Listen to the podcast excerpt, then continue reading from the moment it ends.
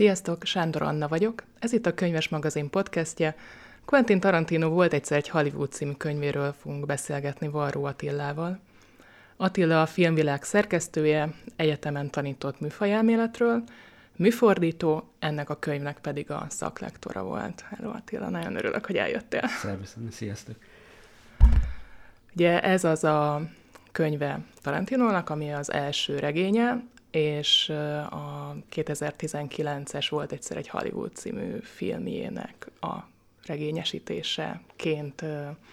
hát hirdette meg, de erről majd még fogunk beszélgetni, hogy pontosan mi is lett ez a könyv végső soron. Ha valaki esetleg nem látta volna a filmet, akkor nagyon röviden ez a történet arról szól, hogy a 60-as évek végén, pontosabban 1969-ben nem sokkal a Charles Manson féle gyilkosságok előtt járunk Hollywoodban. Két főszereplőnk, Rick Dalton, egy western színész, aki a televízióban csinált karriert, és a filmvásznon is voltak nagy dobásai, és az ő kaszkadőre Cliff, aki egy második világháborús veterán és az ő szomszédságukban, illetve ők laknak, ez így pontosabb, ők laknak a Polánszki házaspár szomszédságában, és erről a hippik járkálnak Los Angelesben, Roman Polanski éppen szupermenőnek számít Hollywoodban, a Manson család pedig hát egyre inkább bejárnyékolja ezt a történetet. Egy a Becstelen Brigantikban először használt ilyen vágybeteljesítő befejezéssel, hogy nem történik meg a nagy mészárlás sorozat. Felemás fogadtatású film lett, ehhez képest Tarantino bejelentette, hogy ő már pedig megírja ennek a regény változatát. Ez 2021 nyarán jelent meg az Egyesült Államokban, és ősszel pedig nálunk is. Sefsi László volt a fordítója, Attila, te pedig szakvektor voltál itt mindjárt az elején beszéljünk egy kicsit arról, hogy mi ez a regényesítés, mert Magyarországon is lehetett ilyen könyvekkel találkozni. Én például a Csillagok háborúját előbb olvastam regényben, mint hogy láttam volna a filmet. De ennek ilyen óriási kultusza van az államokban. Tarantino maga arról beszélt, hogy a 70-es években ő kiskamaszként falta ezeket a könyveket. Tehát, hogy mi ez a regényesítés? Itt kicsit hasonló is a háttere ebből a szempontból, egy Tarantinoval egyidős, vagy viszonylag fiatalabb magyar kamasznak is, mert hogy, hogy nálunk is egyébként nagyon, sőt nálunk sem, még inkább ezek a, ezek a könyvek jelentették a, az egyetlen lehetőséget a, arra, hogy bizonyos filmekkel megismerkedjünk, amikhez, amik nem tudtak el akár a szocialista forgalmazás miatt hozzánk. Tehát Magyarországon ennek kifejezetten volt egy ilyen, volt egy ilyen nagy divatja, de hogy Amerikában miért alakult ki, hát nyilván ott más oka volt ennek. Ott elsősorban, és azért is ez egy specifikusan korszak típusú, vagy korszakra jellemző műfaj, ugye specifikusan az 50-es, 60-as évek volt ennek a fénykora, amikor hát alapvetően még nem volt lehetőség arra, hogy az emberek a, a, újra nézhessenek filmeket, és újra meg újra hozzájuthassanak, ugye nem volt még így videó, a televízióban csak régi filmeket adtak utánjátszóra, stb. Tehát, hogyha valaki mondjuk egy friss filmet újra akart nézni, akkor, akkor vagy el kellett menni egy másik városba, vagy hónapokig várni arra, hogy egy utánjátszó moziba újra előkerüljön, stb. Ebben a közegben volt egy piaci, volt egy piaci igény arra, hogy, eh, hogy, hogy ott legyen valamilyen módon egy polcról levehető formában az adott történet. Úgyhogy ezért volt ennek egy nagy divatja, és hát nyilvánvalóan, ahogy, ahogy ezt kiszorították maguk a filmek, hordozható formátumban, tehát VHS kazettákon, aztán DVD lemezeken, most már interneten, stb. Ugye ez a dolog szinte fölöslegesé vált, hiszen ez egy fontos dolog, ezt eh, valószínűleg kevesen tudják a, a, a mai olvasóközönségből, hogy ezek eh, alapvetően szóról szóra a filmnek a történetét követő dolgok. Tehát az írók, bár közt voltak köztük kifejezetten neves írók is, tehát a rutinos science fiction írók, például az Ellen Dean Foster, nagyon sok ilyen regényesítést csinált, hogy ez, ez nem volt egy nagyon megvetett műfaj, meg alacsony színvonalú, de az biztos, hogy, hogy abból a szempontból nagyon hátrányban voltak a szerzők, hogy nem nagyon tehettek hozzá semmit a, ragaszkodni kellett a forgatókönyvhöz, akár párbeszéd szinten is sokszor, stb. Tehát, hogy nem volt ennek egy igazából egy, egy nagyon-nagyon nagy szabad művészi lehetőség. Ugye talán pont az Annie Hall című Woody Allen filmben van egy ilyen rész, amikor ott a, a főhős ledorongolja a Diane Keaton figuráját, hogy hát ne pazarolja a tehetségét arra, hogy regény, olcsó regényesítéseket csinál, és hát ott elmondja Diane Keaton, hogy de hát ebből van a pénz, stb. Tehát, hogy ennek ez volt az oka. Itt Magyarországon különösen izgalmas volt ez a dolog, és, és nekem volt szerencsém ebbe pont a legelején belefolyni, mert az első fordításom is egy ilyen regényesítés kapcsán került be a képbe, ugyanis itt nálunk túl azon, hogy bizonyos műfaj területeknek, például a science fictionnek megvolt a maga nagyon stabil regényesítő piaca, tehát a kozmosz fantasztikus könyvekben például rengeteg ilyen regényesítés jelent meg, például az általad említett csillagok háborúja is. Meg a nyolcadik utas a halál, és azt is úgy olvastam, mielőtt láttam Foster, volna. Az Ellen Foster Aha. írta például a halálnak a regényesítését, de hogy emellett volt egy, egy nagyon érdekes mellékágának a dolognak, az pedig egy ma is létező forgalma, filmforgalmazóhoz kötött az Intercomhoz, akik annak idején még a 90-es években egyfajta fontos missziónak tekintették, pedig akkor már volt VHS, meg volt már DVD és meg minden, hogy a legnépszerűbb sikerfilmjeiket ugyanúgy kiadják regényesítés formában, ilyen nagyon olcsó, kisméretű, szinte egy zsebben elférhető, ilyen kis interkom filmkönyvek voltak ezek, Godzilla-tól kezdve, nem is tudom mi, krimik, nagyon sok ilyen, ilyen sztori volt a, tudom én, X-akták, vagy nem is tudom, szóval ilyesmik voltak, és a, és ebben az egész nagy regénysítés halommal annyi volt az, igazi, az igazán nagy, nagy, nagy erénye, hogy alkalmanként becsúszott egy alapregény. Tehát előfordult, mm. hogy az Intercom úgy döntött, egy hihetetlenül uh, uh, gáláns gesztusa tulajdonképpen, hogy inkább megveszik a valószínűleg jóval drágább eredeti regénynek a jogát, és inkább azt fordítatják le, már ha az a filmadaptáció volt nyilvánvalóan, és nem pedig az abból készült regény, hiszen arról is az is előfordult, hogy egy olyan filmből készült regénysítés, aminek egyébként volt alapregénye, csak hát a film nagyon eltért tőle, stb. És én egy ilyen, egy ilyen eredeti regénynek a lefordítása révén kerültem be ebbe az egész fordításos területre, ugye a filmes területről, ez a Harcosok klubja volt annak idején. És tudom, hogy két ilyen könyv volt akkoriban, és hát mind a kettő egy nagyon remek irodalmi műből fogad. Én nagyon nagyra becsülöm a, a Palániuknak a Harcosok klubját is, de a másik még jobb volt, ut. Altså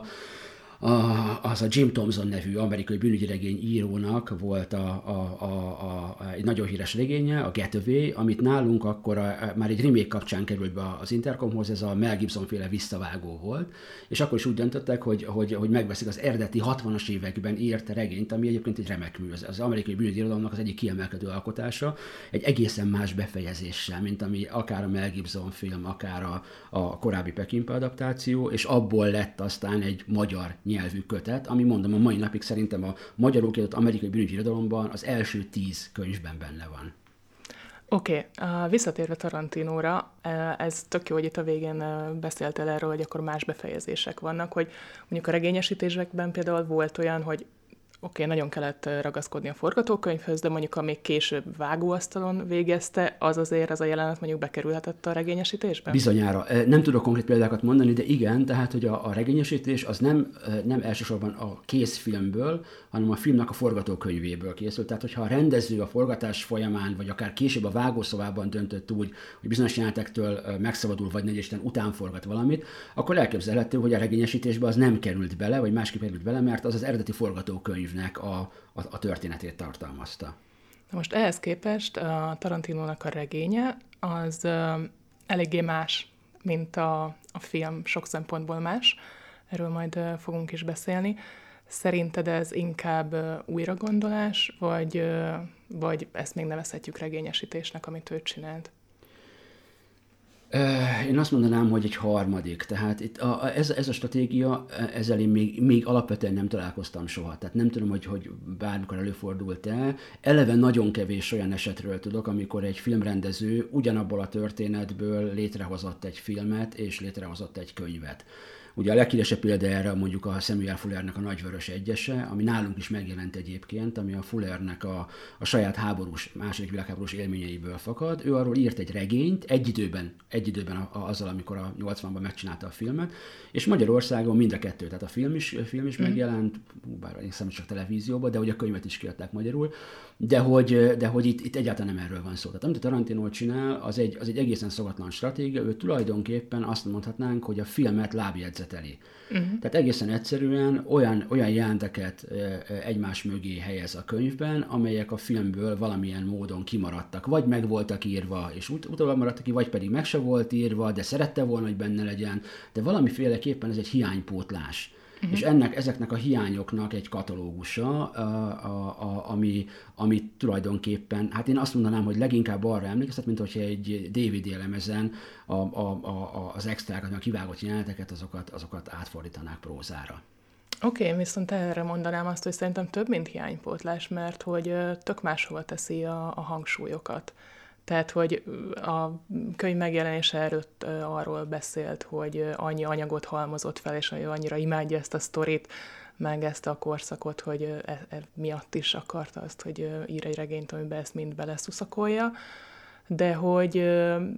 például ez az egész Menzon szál, ami a filmben is azért nem olyan hangsúlyos, hogy ez most tőle, ez az ő Menzon filmje lenne, ahhoz képest is igazából teljesen elsúlytalanodik, sőt a nagy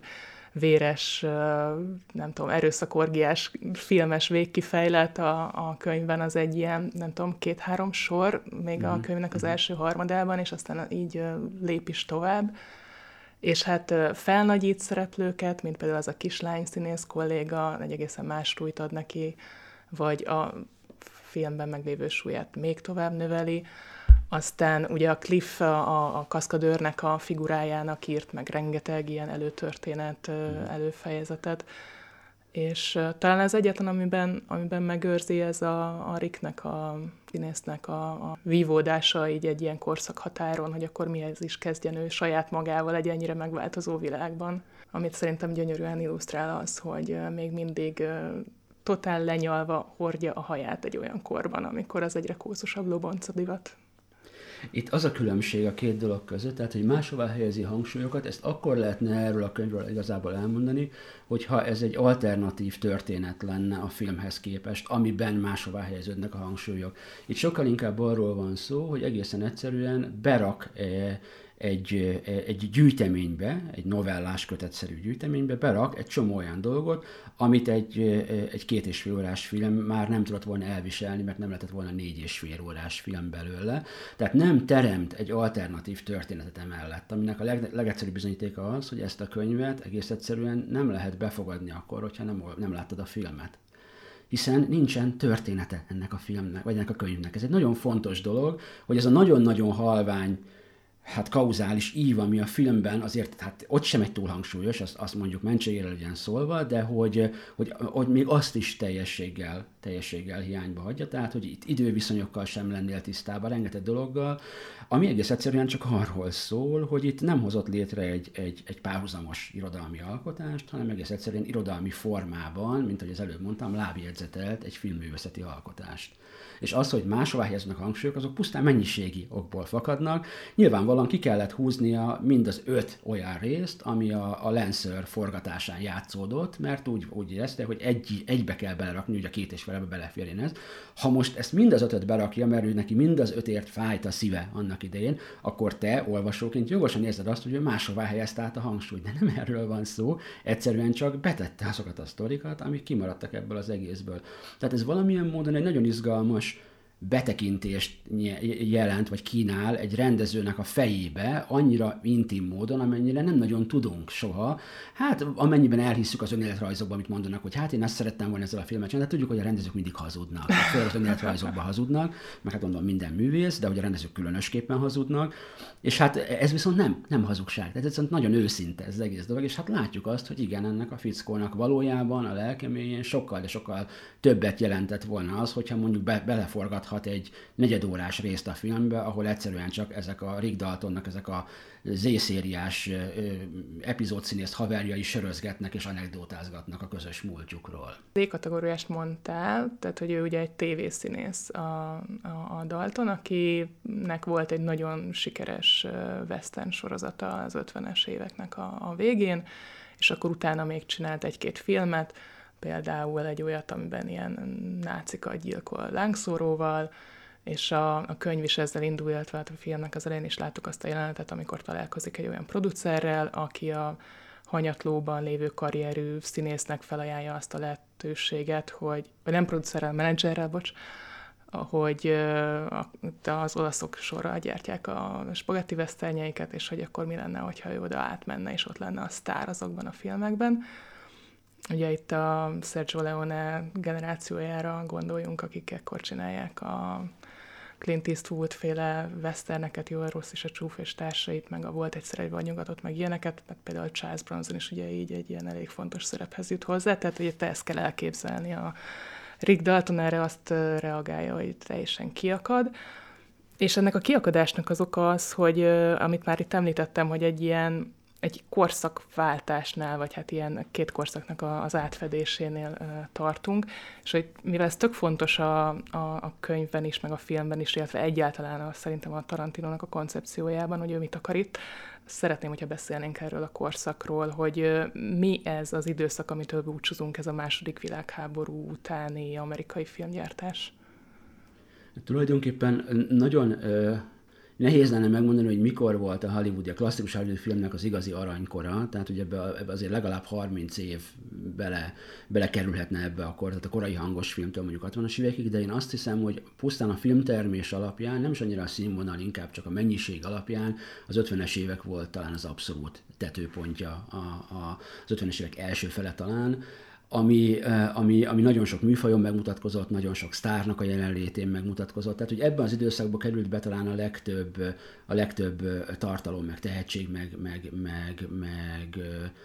művészi teljesítmény is a, a, a hollywoodi filmben, de hangsúlyozottan, hogy ez egy nagyon szigorú hierarchizált stúdiórendszeren belül történt, és ez bomlik fel a 60-as évek közepétől folyamatosan, és alakul át majd a 70-es évek végén, ugye a, ezért az úgynevezett új hollywood ami hát egy nagyon-nagyon viharos és nagyon sok,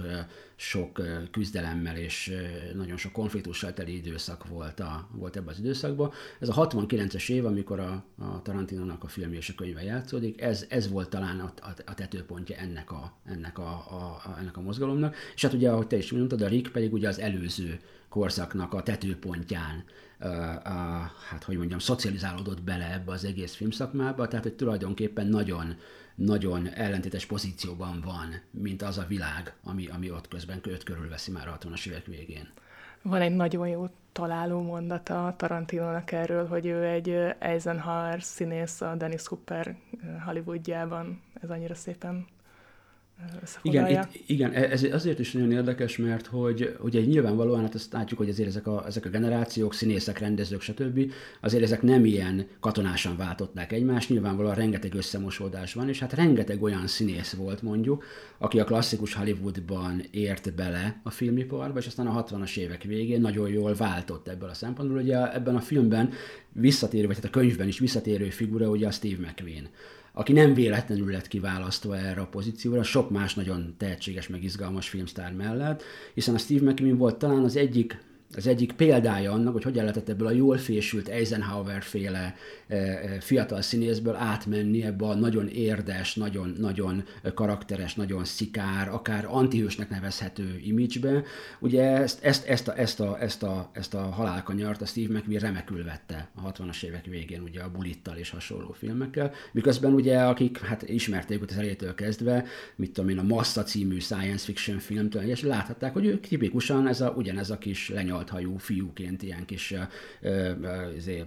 sportjack is, nem tudom, jól fésült, ilyen, ilyen, ilyen, ilyen a, a, a All American Boyként futott be. És hát a Rick Dalton, ugye, ugyanez, ugye a, a, a, ő, a, ő a sikertelen Steve McQueen ebbe a korszakban, mm. tehát ő az, aki ugyanabból a közegből, ugyanazzal a háttérrel, ugyanazból az Eisenhoweri kontextusból nem tud kitörni. Lehet ennek egy olyan önreflektív vonzata, hogy pont ezt az időszakot emeli ki, amellett, hogy tök izgalmas, meg a mezongyilkosságok miatt is egy, egy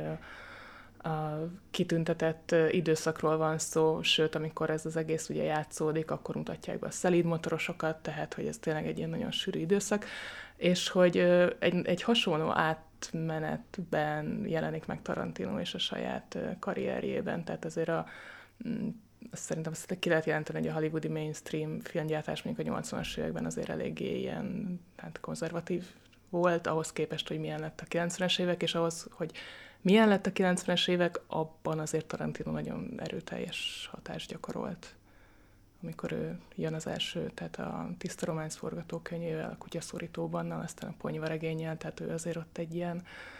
fú, hát bedobja a követ az állóvízbe. Igen, itt volt egy hasonló, hasonló bár jóval kisebb paradigmaváltás, ugye annak köszönhetően, hogy a 90-es évek derekán került be a mainstream amerikai filmvilágba igazából a független film, mint jelenség. Ugye maga a független film az korábban is volt, ez már 30 években is voltak független filmstúdiók, de hogy tulajdonképpen a 90-es években kezdett el összemosódni, vagy akár azt mondhatnám, hogy piacilag valamilyen módon egyenrangúvá válni a mainstream hollywoodi gyártással, és hát ugye nagyon sok izgalmas, érdekes fiatal filmrendező, az ebből a független, ezt, ezt ugye általában ilyen Sundance nemzedéknek szokták nevezni, mert a Sundance Filmfesztivál volt a 90-es években ennek a mozgalomnak az ászlós hajója tulajdonképpen. Tarantinót is a Sundance fedezi fel konkrétan, tehát az ottani forgatókönyvi ösztöndíjnak köszönhetjük mondjuk a kutyaszorítóban például. Tehát, hogy ez a Sundance generáció, ez, ez aztán nagyon erőteljesen be tudott csatlakozni az amerikai fősodorba, és hát ezekből a rendezőkből, mint az Odelberg például, vagy a Gus Van Sant, ezekből a rendezőkből mainstream rendező lett a 2000-es években, és hát a Tarantino ennek a hullámnak tulajdonképpen a szimbólumá vagy az emblémává vált. Ami baromi érdekes egyébként, mert a, a, a könyvben erre is van egy nagyon érdekes reflexió, ugye amikor a, a, a vége felé egyszer előbukkan egy ilyen fél mondatban, amikor ugye a, van, a, van, a, van a könyvben egy, egy kislány színész, egy 8 éves kislány színész, és itt a, a Tarantino a, a filmmel szemben szentel a könyvben egy fél oldalt annak, hogy megismerjük ennek a kislány színésznek a felnőttkori pályafutását, ennek a Trudy nevű kislánynak, és ott megemlítődik az, hogy a Trudy egyébként egy nagyon sikeres színésznő lett a 80-as, 90-es évekre, többször eljutott az Oscar jelölésig is, az utolsó Oscar jelölése az a legjobb női főszerepéért eh, kapta a, a, Vörösruhás nő című filmért 1999-ben, most rögtön mondanám, hogy nem készült ilyen film 1999-ben, ami egy ilyen híres gangster történetnek a, a, a, hát az újraadaptálása volt, és a könyv azt írja, hogy ezt a, ezt a, ezt a, a filmet a John Sayles forgatókönyvíró jegyzi, és a Quentin Tarantino nevű rendező rendezi. Tehát, hogy effektíve a, Tarantino egy, egy párhuzamos univerzumba belerakta saját magát, de azt a verzióját, aki viszont nem ezt a pozíciót veszi föl, hanem egészen egyszerűen egy stúdió, hát hogy mondjam, ilyen, ilyen, ilyen csicskaként vagy iparosként, ugye a, a, ebből, a, ebből, a, ebből a, a mainstream hollywoodi rétegből küzdi föl magát, ugye a John Sayles, a, a, aki egy nagyon-nagyon híres független filmrendező, ő is például ennek egy nagyon jó példája volt, mert hogy ő nem, nem így kívülösodott be, hanem végigjárta ezt a Corman-féle kis stúdiós iskolát, és csinált egy csomó mindenféle ócska műfajfilmet, forgatókönyveket, stb. Tehát valamilyen módon ezzel a vörösruhás nővel a, a, a Tarantino ö, megcsinálja a saját maga Rick Daltonját a könyvben, tehát egy olyan verziót magából, aki viszont pont nem ezé, a, ezé az izgalmas, a új, új utakat nyitó független filmrendezője vált, hanem egy ilyen csicska rendezővé, aki, aki megmaradt mindig is egy ilyen 80-as évek videós ö, ö, világában mozgó ilyen, mm. ilyen kis iparosnak. És van egy annyira bájos kis gesztus itt a, ezen a ponton, hogy uh, egyébként az öreg Rick Dalton ott izgul minden egyes Oscar jelöléskor Trudyért, hogy hát most majd megkapja. Egyébként nem ez az egyetlen alkalom, ahol beleírja magát Tarantino, hanem van egy korábbi is, van egy regényben egy jelenet, amit az előbb a sörözést említetted, hogy igen, egy ilyen sörözéses jelenet, ahol a, a Rick és a többiek össze hát így beszélgetnek kicsit hosszasabban egy ilyen bár zongoristával zenésszel, akitről kiderül, hogy a, van egy kisfi, akit Quentinnek hívnak, és aki imádja a Daltonnak a filmjeit, és akkor kér is autogramot, és hát ezt úgy azért úgy érzékelhető, hogy ez, ez nem akármilyen Quentin, hanem ez itt az író Quentin lehet. Igen, és hát ez a Kurt nevű figura is valós, ugye ez a mostoha apja volt, aki valóban egy ilyen hollywoodi étteremben zenészként dolgozott. Tehát ez teljesen egyértelmű néletrajzi referencia a Tarantinónak mm. saját. És egyébként mennyire lehet megbiztatóan kezelni a többi referenciát a könyvben, mert ugye rengeteget dumál. Tehát, hogy igen, ez borzasztó a, ebbe a könyve, igen. Tehát, eh, tehát bocsánat, csak annyi, hogy, hogy ez a könyv tele van uh, az eseteknek mondjuk a 80-90 százalékában elég jól szervesen beágyazott ilyen sztorizgatásokkal a korabeli Hollywood, a korabeli, mint 60-as évek és 50-es éveknek a visszatekintve a Hollywoodjáról. Itt karrierekről van szó, filmekről, tévésorozatokról, stúdiós forgatási szokásokról, mindenféléről, amit szoktunk látni a Tarantino filmjeiben, hogy így megállás nélkül pofáznak a figurák itt most ő, mint író pofázik megállás nélkül Hollywoodról. És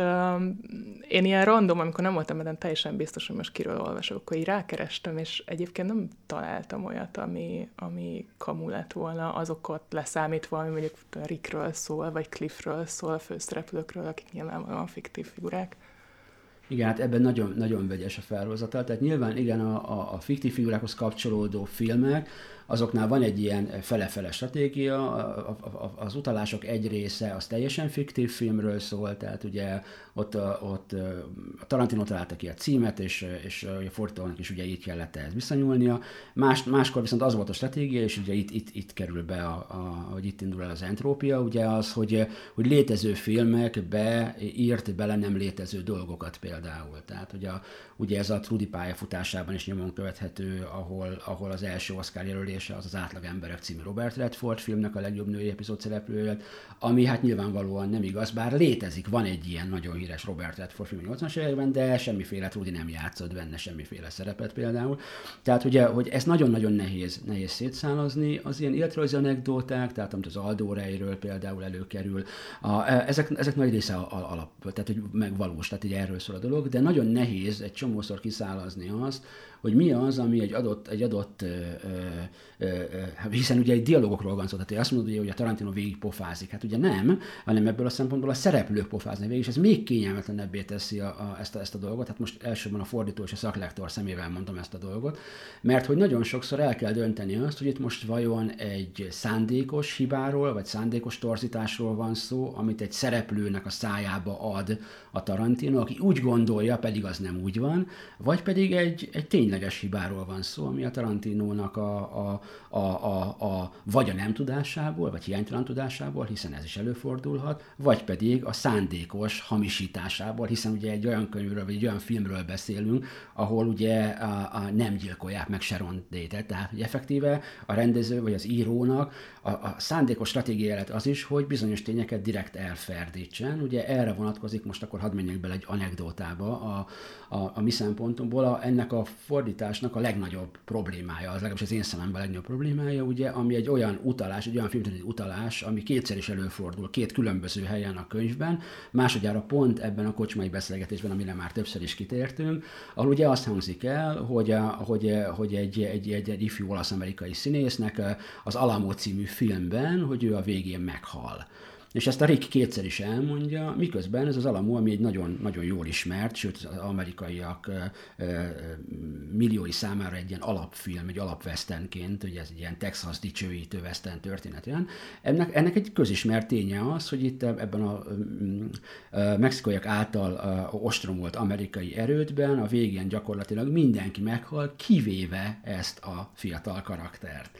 És hát ugye itt az ember elkezd azon gondolkodni, hogy most akkor ő valamit nem, nem ért ebből az angol szövegből, itt valami is rásul mind a két alkalommal valami nagyon trükkösen van ez megfogalmazva. Tehát nagyon nehéz kitalálni azt, hogy itt most vajon miről van szó, e, a, a, a, a, a, a, az angol nyelvvel való játékról van szó, és valójában teljesen egyértelmű egy angol vagy amerikai számára, hogy igen, hogy itt miről van szó, vagy ne adj Isten arról van szó, hogy a Rick valamit nagyon rosszul tud, rosszul becsípődött neki egy hülyeség, és ezt újra meg újra ismételgeti, és a többi cimborája már csak rájönnek, hogy jaj, már megint jössz ezzel az alamó hülyeséggel, vagy pedig arról van szó, hogy ez itt egy szándékos torzítás a Tarantino részéről, nyilván nem hinném, hogy tévedés, tehát biztos vagyok benne, hogy egy ilyen alapfilmnek az alapvezető pontosan tudja, hogy mi volt. Egy ilyen szándékos torzítás a Tarantino részéről, ami viszont már valamiféle szerzői üzenetet tartalmaz, és akkor meg így kellene az egészet kezelni. Szóval ebből a szempontból ennek a regénynek a, a magyarra ültetése, vagy bármilyen más nyelvre ültetése, az egy kész rémálom. Hm.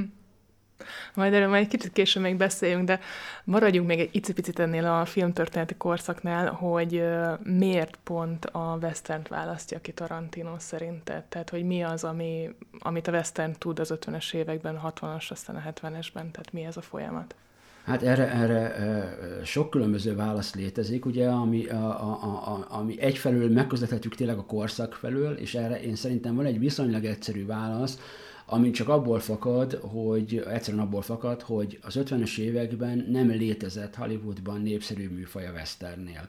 Ezt nyilván vala, mindenki úgy nagyjából sejti, mert tudja, hogy hát akkor tényleg egy csomó híres veszemkész, ilyesmi, de hogy egészen elképesztőek a számadatok. Tehát, hogyha az ember azt mondja, hogy megnézi azt, hogy a hollywoodi nagy Bocsánat, csak ez a John Wayne időszaka, amikor hát, ő van a csúcson kb. Nem igazán, csak mert, mert a John Wayne igazából a 40-es években, 50-es években volt a csúcson. Itt, ez itt tényleg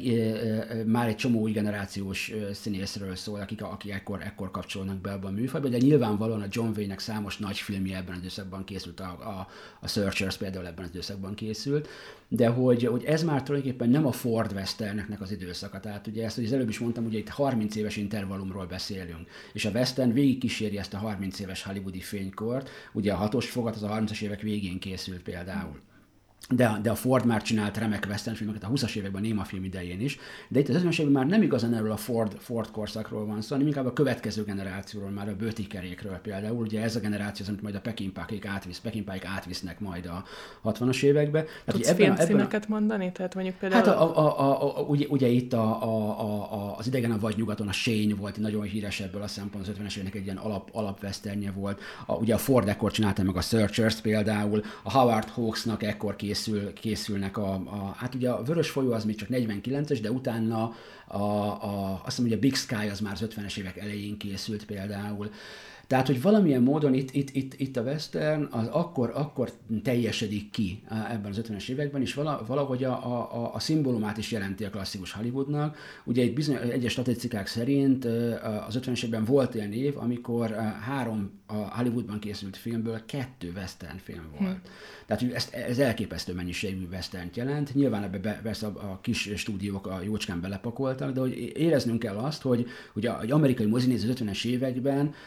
hát arányában szerintem majdnem annyi western látott, mint ma egy mozinéző szuperhős filmet. Tehát egy abszolút domináns műfajról volt szó. Tehát ez a film történeti része, de én úgy gondolom, hogy amiért Tarantino választotta ezt, az, a, a, abból a szempontból ez inkább csak egy szerencsés egybeesés. Itt talán inkább van arról szó, hogy a Tarantino számára a western mit jelent. És mit jelent? És hát a, ugye amennyire lehet látni, hiszen ugye ő, ő, ő nem csak ilyen közvetett formában nyúlt hozzá a westernhez, mint a, mint a volt egy Hollywoodban, hiszen, eh, hanem ő csinált ugye western filmeket, méghozzá egészen különleges, rendhagyó western filmeket. Ugye a, a Fekete Westernje, a, a, a, a, a, ugye a Django elszabadul az ugye nagyon híres, illetve az Aljas 8 ami meg egy nagyon fura, nagyon sötét klaustrofóbián kamara western, tehát ő különböző irányokból is feszegette már ezt a műfajt magában a műfaj, műfajban belül, tehát nem csak reflexióként. És ennek, a, ennek alapján azt lehetne mondani, hogy talán az, ami, az, a, az, a, az, ami a, a, a, a Tarantinak a korai pályáját, tehát a gangsterfilmes pályát, hiszen ugye ő ugye ebből a műfajban indította az első három filmje, az így vagy úgy valamiféle gangsterfilm, de hogy ebből a gangsterfilmből, ahogy átevez ebbe a westernfilmes pályába, ott valahol én úgy érzem, ez egy személyes vélemény, most az zárójelben megjegyzem, hogy valamilyen módon ez talán egy ilyen férfi képválságnak köszönhető. Tehát ugye a western filmnél uh, heroizálóbb, férfi heroizálóbb műfaj soha nem volt Hollywoodban. Tehát rengeteg másfajta kalandfilm van, ugye a kosztümös kalandfilmek, stb. De hogy a westernnél érezte igazán a néző mindig azt, hogy mit jelent abban a bizonyos klasszikus, ma már esetleg toxikusnak tartott értelemben férfinek lenni a vásznon. És a Tarantino szempontjából, aki, a, aki, aki ennek a férfilétnek egy sokkal sebezhetőbb oldalával foglalkozik a gangsterfilmben, mondjuk a kutyaszorítóban, ami hát egy iszonyatos nagy trauma erre az egész férfi szituáció, hogy ezek a hagyományos férfiak ugye hogyan, hogyan bajtársiasság, stb. hogyan oszlanak szét ebben a raktárházban, és hogyan, hogyan válnak nagyon véresbe tragédiává. Szóval ez a fajta, ez a fajta sokkal izgalmasabb, sokkal hogy mondjam, ilyen, ilyen rendhagyóbb megközelítés, ez valahogy a 2000-es évekre egy kicsit úgy lecsenged benne, és valamilyen módon, módon ő szeretett volna, vagy legalábbis úgy érzem, hogy szeretne volna, vagy szeretne valahogy visszatérni ehhez az idealizált férfiképhez, ami hát ugye nagyon izgalmas, mert egy olyan korszakban történik ez, ami pontosan ezt a férfiképet bontja le,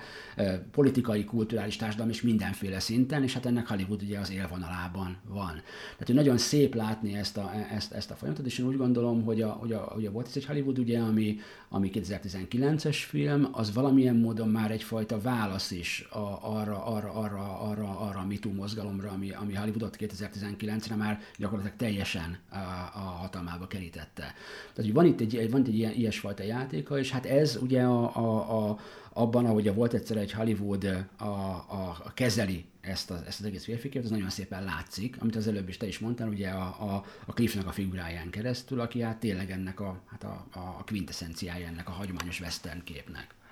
Uh, igen, erről beszélgettünk még a műsor előtt, hogy erről mindenképpen szeretném, hogyha a, a szót ejtenénk, és meg is érkeztünk erre a pontra, hogy a két főhősünk, az Cliff, a, vagy a Rick a színész, aki a westernekben és a náci filmben eljátsza azt a férfi ideált,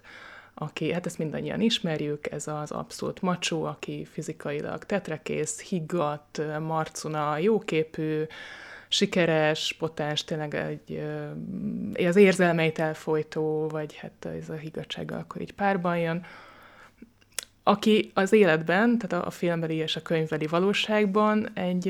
egy nagyon nagy krízisen megy keresztül, alkohollal próbálja tompítani a mindenféle önértékelési problémáit, és hát elég komoly érzelmi hullámvasúton száguldozik végig a, a történet folyamán.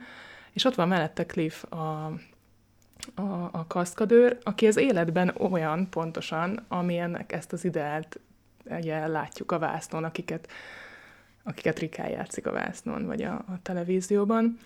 És uh, még Cliffről ugye a filmben olyan sok mindent nem tudtunk meg, csak azt, hogy tényleg egy uh, szuper jóképű, hiszen Brad Pitt játsza, és uh, nagyon higgadt, és nagyon tetrekész, és nagyon igazából hát azért már ott is érezhetően erőszakos. A regényből azért elég egyértelműen és elég hamar kiderül, hogy ez a csávó, ez azért egy, úgy, úgy megelőlegzek neki egy ilyen pszichopátiát, tehát, hogy ez már nem akkor a spoiler, hogy igen, megölte a feleségét, és amúgy is számtalan olyan mint világháborús veterán úgy kapta meg azt a két becsület érdemrendet, hogy ő ölte meg a legtöbb japánt, és egyébként előtte még nagyon sok szicíliait is, de egy egyébként ölésre ennyire könnyedén, meg nagy verekedésre könnyedén ugró embernek ez valószínűleg egyébként sem jelentett olyan nagy problémát. Tehát több ilyen fejezetet kapunk a kutyájával való viszonyából, meg mindenben összeáll egy, hát egy nem annyira hízelgő mentális, pszichés valóság az ő ideális homlokzata mögött. Talán ebből a szempontból is és izgalmas volt a könyvnek a hozzáadása, az adaléka ehhez a filmhez, mert ahogy, ahogy te is mondtad, ugye a, a, a filmben nagyon nehéz nem azonosulni ezzel a, ezzel a Cliff karakterrel, tehát hogy nem csak azért, mert a Brad Pitt járt, és ki ne akarna Brad Pitt lenni, akár, akár még nőlétére is, hanem azért, mert, mert, mert valóban egy ilyen nagyon napfényes, nagyon, nagyon stabil karakterként ábrázolja ezt, és, a, és, és nagyon, nagyon hát erőteljesen ott van az is, hogy, hogy, hogy, hogy, hogy, a, hogy a viszony a, a, a Rickkel az egy ilyen, az egy ilyen hierarchikus aláfölé rendelt viszony, tehát nagyon, nagyon érdekesen kezeli ezt az egész helyzetet. A, a, ami, ami, ami aztán a könyvben a, a által említett változásokkal, vagy, vagy hát plusz adalékokkal, mert nem változtat igazából csak hozzáad dolgokat, ezekkel az adalékokkal, ezekkel egy, egy nagyon felkavaró portrévá alakul, és ez megint érdekes módon felveti azt a kérdést, amit az előbb mondtam, hogy ez a könyv ez igazából önmagában mennyire működne, hiszen ha, ha, ha nem tartozik hozzá egy film, akkor mi az első pillanattól nem Brad Pittként gondolunk erre a karakterre. És ha nem, ha nem egyszerűen magunknak építjük fel, magunknak alakítjuk ki, amitől ennek a karakternek nyilván lesz egy egészen más útja, mint az, hogy mi itt, itt egyszerűen csak rádöbbenünk arra, hogy úristen, a Cliff az valójában például mekkora egy szemétláda tud lenni, de hogy, de hogy azért, azért ez is egy érdekes kérdés, és itt, és itt megint azért voltak olyan pontok, ahol a, ahol a, ahol a könyv elkezd játszani ezzel. Tehát, hogy pont, a, pont az egy első olyan jelenet a könyvben, ahol, ahol, ahol elkezdi ezt a sötétebb cliffet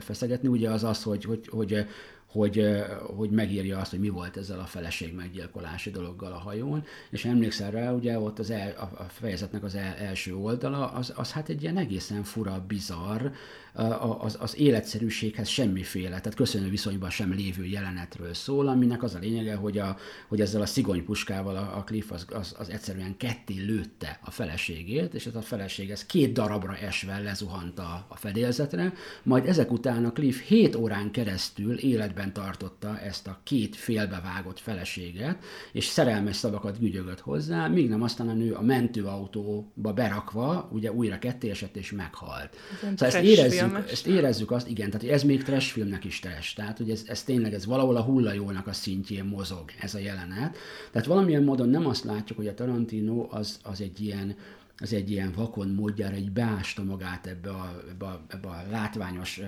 a, a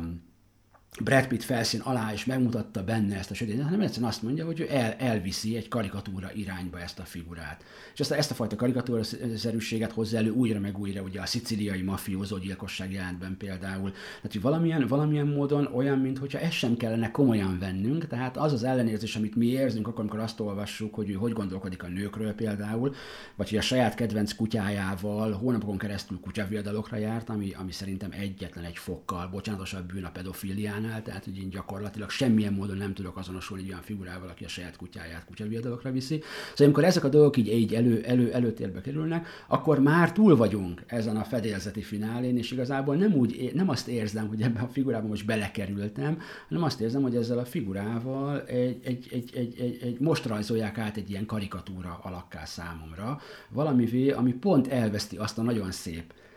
hát kettősséget, amit a, amit a mm. filmből le lehet szűrni, amit az elején te is mondtál ennek a, ő a vágyott kép, stb. Ez a vágyott kép is karikatúra lesz. Tehát elveszti De a nincsenek így akkor egy, egy ilyen társadalomkritikus javaslata, vagy lehetőség erre, hogy hogy kit tüntetünk ki becsületrendel, aki tényleg egy, egy hidegvérű gyilkos, vagy mennyire ragaszkodunk mondjuk az ilyen ideájainkhoz, és hogy meddig vagyunk hajlandók hát elmenni ez, ez, ez azért, két hogy különböző dolog. Tehát társadalmi vetülete ennek tulajdonképpen szerintem csak annyi van, amennyit az olvasó szeretne, hogy legyen neki. Tehát, hogy, hogy én nem gondolom, hogy a Tarantino számára ez bármit jelentett volna, hogy a becsületrend de egy, egy pszichota gyilkos kapja. Szerintem ez egy tök evidens dolog a, a számára, hogy a becsületrendet azt kapja, aki, aki olyan tetteket hajt végre a, a csatamezőn, amivel, amivel megmenti a saját bajtársait, vagy segíti a csapatát. Az, hogy ez együtt jár azzal, hogy nagyon sok embert meg kell ölni hatékonyan, ez szerintem teljesen evidens ebből a szempontból. Tehát nincs itt egy ilyesfajta értékválság, vagy bármiféle ilyen, ilyen szituáció, ez csak egy elem ebbe az egész dologba. Az már egy érdekesebb kérdés, hogy, hogy milyen ideákat teremtünk, hiszen ezzel visszatudtunk oda, amit az előbb mondtam, hogy igen, de hogy a, hogy a Tarantino filmekben ezek az ideák, ezek mennyiben mennyiben jelennek meg valójában torszképekként, vagy valójában karikatúrákként. Tehát ez egy nagyon fontos dolog, ugye ezen, ezen először a, a Kill Bill-nél kellett elgondolkodnunk, mert az előtte lévő filmekben úgy érezhettük, hogy ő komolyan veszi ezeket a figurákat. A Kill volt először az érzésünk, hogy nem, ő ezt nem veszi komolyan. Ugye erre ő saját maga is reflektál, amikor azt nyilatkozta, hogy, a, hogy, hogy neki az első, az első három filmje az, az rendesen az film, de hogy az azóta a filmek, a filmjei, azok tulajdonképpen olyan filmek már, amit az ő első három filmjének a karakterei elmennek és megnéznek egy moziban. Uh-huh. Tehát egy filmen belüli film, tehát valamilyen módon ő is úgy érzi, hogy ez már egy ilyen, egy, egy ilyen, hát nem is tudom, egy, egy, egy sematizált verziója a dolgoknak, és hogy, a, hogy ott, ott az, hogy én maximálisan élvezem azt, hogy a, hogy a, hogy a mennyasszony figurája az ezt a sok gonosz férfi-női bérgyilkost milyen kegyetlen módon le, legyepálja, ugyanakkor azt is érzem, hogy ez teljesen súlytalan, tehát mm. hogy a, a, a, a nagy teaházbeli mészárlást azt nem tudom fölfogni valódi erőszakként, mint ahogy iszonyatosan valódi erőszakként fogom fel azt, ami a ponyvaregényben, vagy ami a, a kutyaszorítóban zajlik. Itt már egészen egyszerűen az, az a szituáció van, amikor ugye a klasszikus klasszikus mondást idézve, talán azt hiszem, hogy ez a, a vagy, vagy, a, vagy a Godárhoz kötődik, vagy a Szemfullerhez, ezt nem tudom, de hogy az, hogy a vér, az tulajdonképpen csak egy szín. Uh-huh. És innentől kezdve már, már nem, tudom, nem tudom társadalmi szempontból semmilyen módon komolyan venni a Tarantinót, a Django elszabadulban sem tudom komolyan venni. Tehát egy, egy filmnek nem biztos, hogy feltétlenül hogy mondjam, kötelező jó ért, tehát értéke jelenti az, hogyha van társadalmi relevanciája. Az, hogy a, az, hogy a Django-nak kötelezően van, mert hát nem lehet nem társadalmi relevanciát látni egy olyan film mögött, ami, ami a feketék helyzetével foglalkozik a, a, a szín fehér vagy nyugaton, de ennek ennél nem gondolom, hogy ez fontos. Ez fontos mm. volt Tarantino számára. Tehát ez a társadalmi tudatosság, ez szerintem inkább csak egy ilyen, egy ilyen bölcsész beleolvasása ennek a, e, e, ebbe a szituációba, de, de, de távol áll attól a világtól, amit a Tarantino maga köré épít az elmúlt, nem tudom, 15-20-30 évben. Akkor viszont nem biztos, hogy értettem azt, amit a, a Rick és a Cliff kapcsán mondtál, hogy az ő kettősük hogyan egyfajta egy ilyen nosztalikus visszatekintés erre a régi típusú férfi ideára a Tarantino részéről? Nem, nem a kettősük, itt tulajdonképpen csak a, az, a, az, ami, az ahogy, a, a, ahogy a Cliff megjelenik ebből a szempontból, hiszen a, hiszen a Ricket azt valóban egy színészként ábrázolja, aki tényleg egy ripacs. Tehát vannak jó pillanatai, tud dolgokat csinálni, de, de valóban a valóságban teljesen más, mint azok, az, az a kép. Itt, itt a Cliffről van szó, aki valóban így, így működik, és hát én azt a, amellett, amellett vagyok, hogy a filmben valóban érződik ez a fajta idea. Tehát jobban érződik mm-hmm. ez, a fajta, ez a fajta idea, hogy, hogy egy, analit, egy, egy, bocsánat, egy párhuzammal éljek, itt azt mondanám, hogy a, hogy a, a filmbeli Cliff Boost, azt jobban elfogadom mennyasszonynak a Kill Bill-ből. Viszont ami a könyvben megjelenik, az már olyan, mintha ennek a paródiája, vagy ennek a karikatúrája, ennek az eltúlzott verzió lenne. Tehát, hogy valamilyen módon a könyv egy kicsit gúnytűz abból az ideából, amit a filmnél még az ember át tud venni. Mm. És, és, és, és hát némi megszólítások, hogy azért a filmben is vannak azért már ennek a fajta ilyen káros macsóságnak ilyen jelei a, a klipben, de ott még, ott még ezek lemennek az embernek a torkán. A könyvben már nagyon nehezen, Nem, hiszen ott, ott nagyon, nagyon direkt módon fogalmazódnak meg, akár nagyon vulgáris módon fogalmazódik meg a, a, a, szóval fogalmazódik meg a, a Cliffnek a véleménye a női nemről például. Pont a pedofilia nem jelenik meg nála, de így kb. minden rossz, amit el lehet képzelni egy emberről, megérzéketlenség. És ezért egyébként tök érdekes, hogy viszont közben, mint hogyha őt választaná egyfajta szócsőnek is a Tarantino, hogy, a, hogy hosszasan leírja, hogy Cliff milyen filmeket szeret nézni, és miket nem, és akkor a Kurosavának a filmét elemezgeti. Meg van egy ilyen tök izgi kis kiszólás, ami nekem nagyon tetszett, hogy ez a a második világháborús veterán Cliff visszajön Amerikába, és akkor az amerikai filmgyártás már ilyen gyerekesnek érzi, és hogy rákattan az európai filmekre, amik sokkal érettebbek, és akkor ez valahogy a háborúhoz köti, hogy akkor egy adott társadalmat megcincelte, felnőtte a háborúnak a beavatásától, vagy sem. Igen, de ez is egy érdekes dolog, hogy pontosan milyen európai filmekre, vagy hát nem is európai, hanem nem amerikai filmekre, hiszen mm. itt a Kurosawa is központ, középpontnak kerül, hogy milyenekre kattan ő rá tulajdonképpen, és itt nagyon szépen látszik az, hogy a, hogy hogy a, hogy a, hogy a, a, a, a Cliff az amennyire a, a, magán a filmen belül valamilyen módon ő egy ilyen, egy ilyen megtestesülése a Rick Dalton féle imágónak, úgy magában a, a két műben, tehát a, a filmben és a könyvben egyfajta megtestesülése a Tarantinónak is. Tehát a Tarantino számára is egy ilyen vágykivetítő alak, akibe, akihez hozzátartozik az a dolog, hogy, hogy, hogy a, szemben Tarantinóval ő valóban megélt egy csomó ilyen úgymond férfias hát szituáció, tehát embereket kellett megölnie közelharcba. Ugye gyönyörű az a jelenet például, ami a filmből kimaradt, és az egyik, egyik olyan jelenet, amit én nagyon sajnálok, hogy kimaradt a filmből, ugye amikor arról van szó, amikor a, amikor a, a, a Cliff megpróbálja érzgetetni a Rigdato számára, hogy mit jelent embertől, és azt mondja, hogy hát ugye a mhm. legközelebb akkor jutsz hozzá, hogyha megölsz egy disznót. Hát aki volt már disznóvágáson, az pontosan tudja, hogy miről szól ez a, ez a dolog, és nagyon érzékletes a különbség a két, a, a két figura között, és ugye Rick, Rick még ezen is elkezd gondolkozni, hogy hát de, de még egy disznót sem, mert mit csinálnak aztán a, a hullájával, meg mit tudom én, szóval, hogy még attól is vonakodik, miközben meg persze az ő férfi fantáziát valamire izgatja az, hogy milyen érzés lehet Cliffnek az, hogy ő annyi embert megölt. Tehát nagyon szépen látszik ez a fajta különbség, szóval hogy ez a Tarantino számára, ez ott van, de ugyanakkor meg nem tud elszakadni attól a, attól a világtól, ami ugye az ő világa, ugye ez a film, filmbuzi világ. És ezért összerakja ezt a két egészen különböző dolgot egyetlen egy karakterbe, ami a, a filmből teljesen hiányzik, viszont a könyvben szinte tort ül. Tehát, hogy fejezeteket szállt el annak, hogy tényleg a Cliffnek ezt a fajta, ezt a fajta ilyen, ilyen amatőr bot csinálta filmkritikus karakterét, ezt kifejtse, kiépítse. Ez valahol arról szól, hogy két egyébként számomra nagyon ellentétes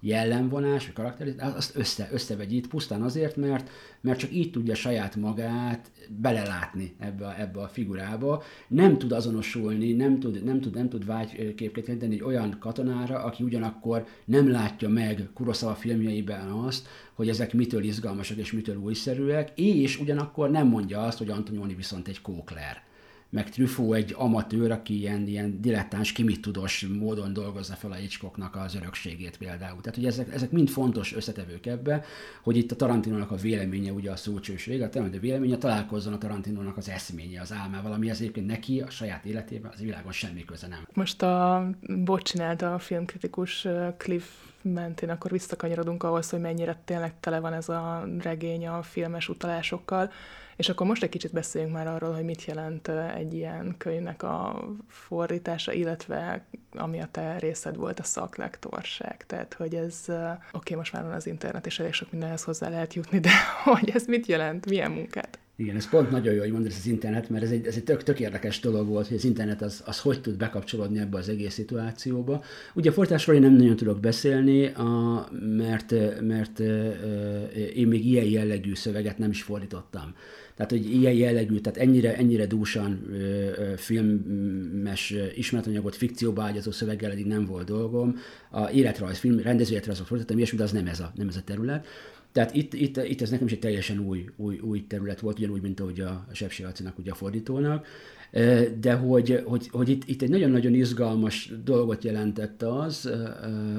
ami, ami arról szólt, hogy, hogy, hogy milyen módon tudjuk magyar, a magyar kultúra számára a befogadhatóvá tenni ezt az iszonyatosan amerikai kultúra specifikus szöveget. Mert itt nem csak arról van szó, hogy, hogy eleve egy millió olyan amerikai filmes referencia van, ami a magyar néző, még egyébként a filmrajongó magyar nézők számára is megfelel, meglehetősen periférikus, hiszen ezek között a B-filmek között azért alapvetően nagyon sok olyan, olyan film szerepel, ami, ami Magyarországon semmilyen formában nem jutott el, hangsúlyozom ugye még az internet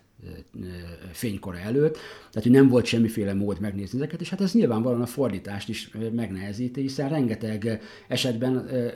ki kell találni, hogy milyen stratégiát működtessen az ember ilyen, ilyen, ilyen, ilyen közegbe. Tehát az én munkámnak az, a, a, a, hát talán az oroszlán része az arról szólt, hogy ezt a, ezt a fajta nagyon specifikus, egyrészt kulturálisan, másrészt technikailag, tehát, tehát filmvilág nagyon specifikus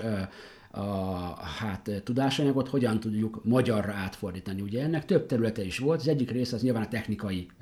meg a különböző ilyen szak, szakifejezésnek a lefordítása volt, aminél, és akkor itt jön megint az internet, ugye, hogy aminél, aminél egy örök problémát jelent az, hogy vajon mára már ezek a kifejezések az angol formában mennyire lettek elterjedtek mondjuk a magyarban, vagy mennyire nem, hiszen ez egy nagyon széles skálán mozog. Ebben a szövegben szerepel a pilot epizód fogalma, amire van legalább öt magyar kifejezés például, még az, még az is, az is megtalálni az interneten, hogy pilóta epizód, tehát egy szó szerint tükörfordítás is van, és, és használják, tehát nem egy helyen van. Ugye itt most nekünk az internet az azt jelenti, hogy ugye a nyelv az az, amit használnak. Hát ha egyszer használják, akkor az létező dolog, tehát tetszik, nem tetszik, el kell kezdeni vele számolni, el kell kezdeni gondolkodni rajta, hogy vajon az olvasók közül hány százalék ismeri ezt, hogy pilóta epizód, vagy nem. De ugyanúgy ott van például a cliffhanger, aminek a mai napig nincs semmilyen ilyen típusú ilyen típusú jó magyar terminusa, tehát nem az van, hogy ötből kell válogatni, hanem az van, hogy vagy lefordítod, vagy úgy hagyod, mert hát a fene tudja, hogy a mai olvasók azok mennyire, lehet, hogy már mindenkit is fáll a sorozatok időszakában, mindenki tisztában van az, hogy mi az, hogy cliffhanger, és nem kell ezt a dolgot, a, a dolgot lefordítani.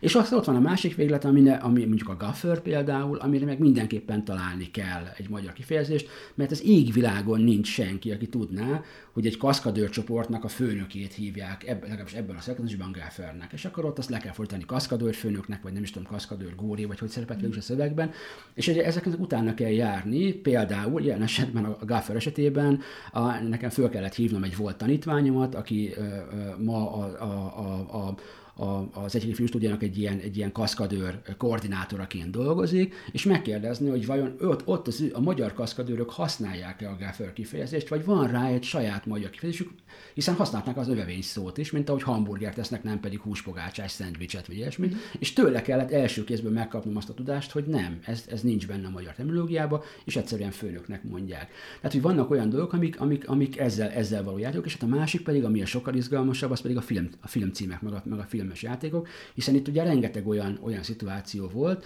ugye van az a, a, a legdurább, hogy ez amikor nem létezik. És akkor, akkor mi, mi kitaláljuk, hogy akkor most mi van. E, itt, itt, itt van egy, van, van egy, van, van kitentes iskola, és hát ez szerintem nagyon nehéz lenni, hogy melyik, kinek van igaza. E, nyilván én a saját magami mellett tudok e, érvelni. Én általában szeretem, hogyha le vannak fordítva a, a filmcímek. Tudom, hogy ez, ez sokszor megnézíti a visszakeresést, vagy a beazonosítását, hogy itt most miről van szó. E, már ha nem valami híres filmcímről van szó, persze, amit mindenki ismer, de én úgy gondolom, hogy, hogy ennél egy fokkal, egy lehelettel fontosabb az, hogy tudjuk, hogy ez a film, ez miről szól, vagy ez milyen típusú film, és hát azért az olvasóknak egy része, tekintélyes része nem beszél angolul annyira, hogy megértse. Tehát én általában amellett vagyok, hogy legyen ez lefordítva, akkor is, ha nincs hivatalos magyar címen, és ne hagyjuk úgy ebben a, ebben a közegben, de ebben vannak, de itt ez a kisebbi probléma volt, ezzel szerintem viszonylag könnyű volt, könnyű volt bánnunk. Az egy sokkal érdekesebb volt, amikor azzal kellett gondolkodni, hogy rendben van, de hogy itt pontosan milyen magyar címet használjunk egy adott, egy adott esetben, hiszen ugye ez a regény, ez 69-ben játszódik. És hát az mondjuk evidensnek számít, hogy olyan filmeket használ referenciaként, amik 69 előtt készültek, de hogy ebből a szempontból a, mai magyar tudás, az vajon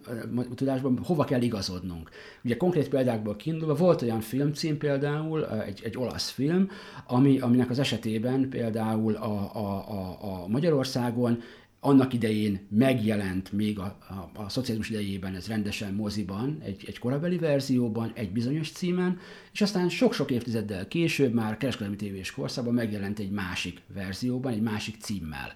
Ugye ez egy érdekes kérdés, hogy az ember akkor hogy vajon akkor itt most melyik címhez ragaszkodjunk? Ahhoz, ahogy 69-ben ismerte volna a 69-es magyar néző, uh-huh. aki akkor moziba ezt ezen a címen látta, vagy pedig azzal, azon gondolkodjunk, hogy ezt most 2011-ben valószínűleg talán többen látták a 2008-as kereskedelmi tévés verzióban, és akkor azt a címet kell használni. Én ebből azt mondom, megint csak nagyon konzervatív vagyok, és én azt mondom, hogy a, hogy a regénynek a világa fontosabb, mint az olvasónak a, a valósága, és a régi címet használtuk.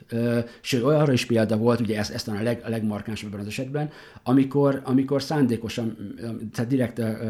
a, a, a, a, az eredeti angol címnek a szószenti magyar fordítását kértem a fordítótól, annak ellenére, hogy ennek volt egy egészen más hivatalos magyar fogalmazási címe.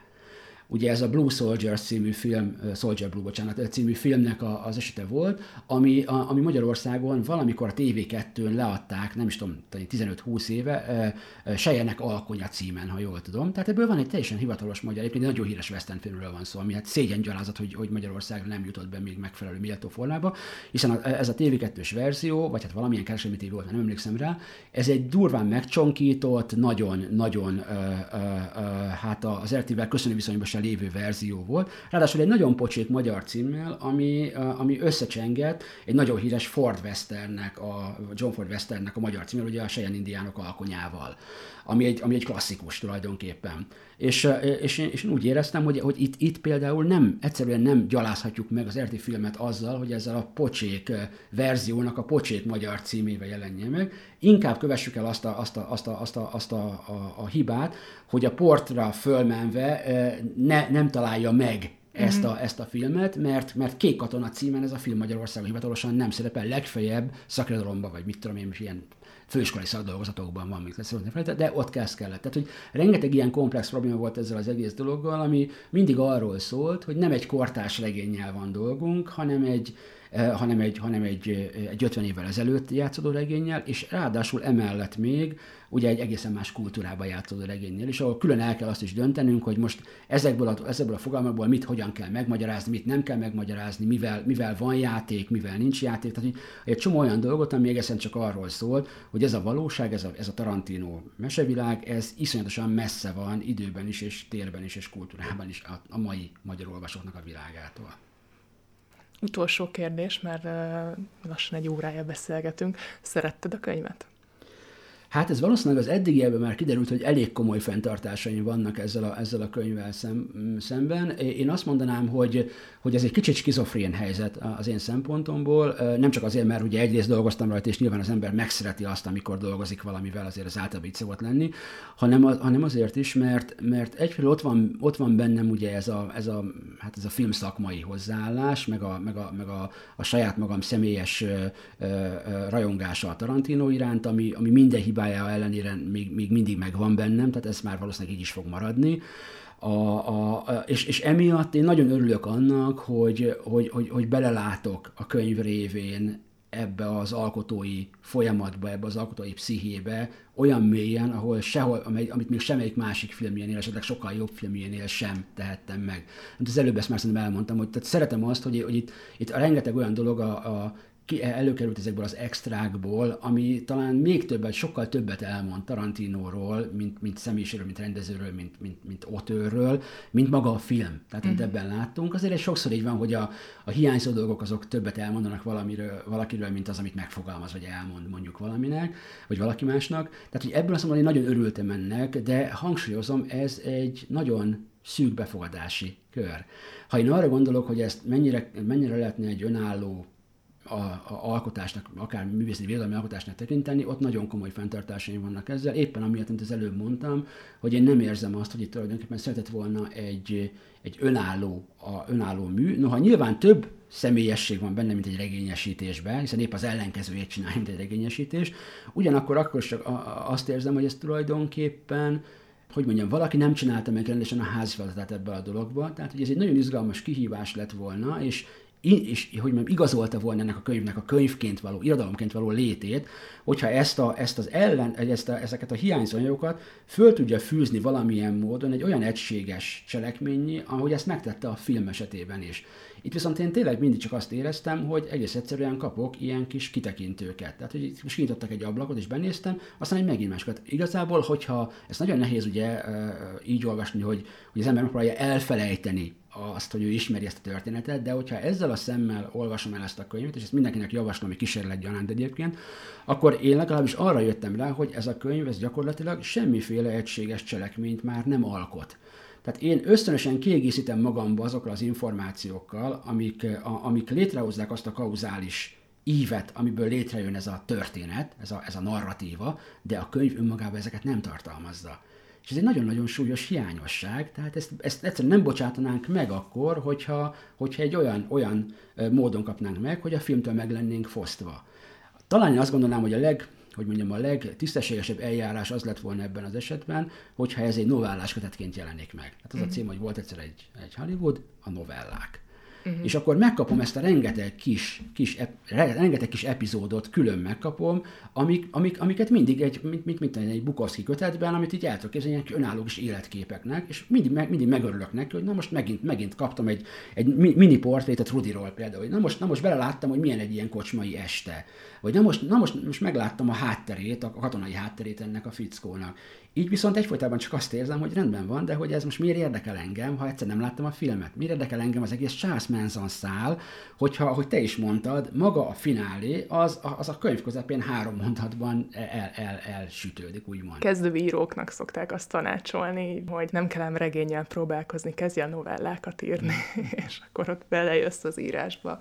és te tulajdonképpen ugyanazt fogalmaztad meg most így a távolból Budapestről Tarantinónak. Hát igen, de hát egy olyan embernek lett ez megfogalmazva, aki már rengeteg remek történetet írt ától cettig, tehát akinek a kis ujjában van az, hogy történetet írjon, és nyilvánvalóan a, ennél, a, ennél a könyvnél ez nem volt célkitűzése neki, tehát hogy ő nem is akart ezt a dolgot megcsinálni, ami hát egy szabály, egy, egy személyes, független szerzői döntése, abszolút nincs ez, ez, ez sem probléma, csak én ettől érzem azt, hogy ez tulajdonképpen tulajdonképpen inkább csak egy ilyen, egy ilyen kiegészítésként működik, és nem pedig egy önálló műként. Köszönöm szépen a beszélgetést, hát, nagyon örülök, hogy eljöttél. Köszönöm szépen a hallgatóknak is, hogy velünk voltak, és hallgassátok a Könyves Magazin többi podcastjét is. Sziasztok!